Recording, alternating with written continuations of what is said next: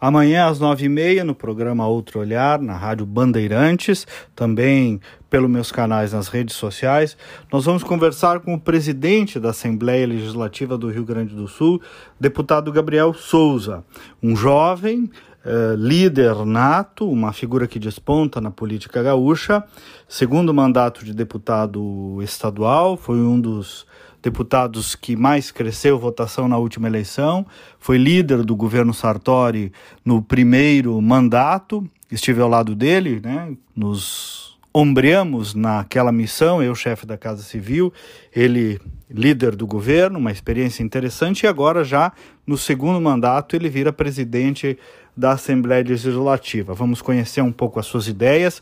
Ele fala muito da crise de representação que ficou evidente desde 2013 e o que ele está fazendo para tentar aproximar a Assembleia da população. É aquela velha máxima de o parlamento é a casa do povo, como é que faz isso ser na prática, como é que, a, que uma casa parlamentar vira realmente uma caixa de ressonância da sociedade. E uma das estratégias, inequivocamente, é a digitalização.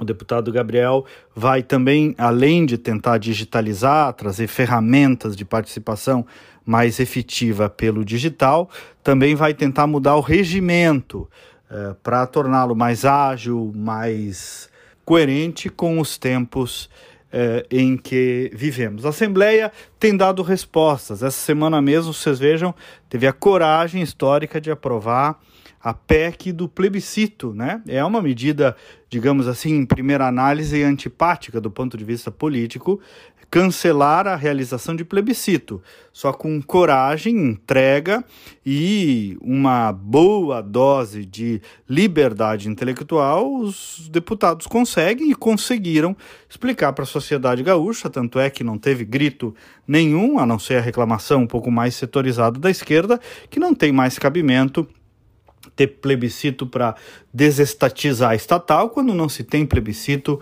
para criar uma empresa estatal. Também no governo passado e, e neste de Eduardo Leite, diversas reformas estruturais foram aprovadas.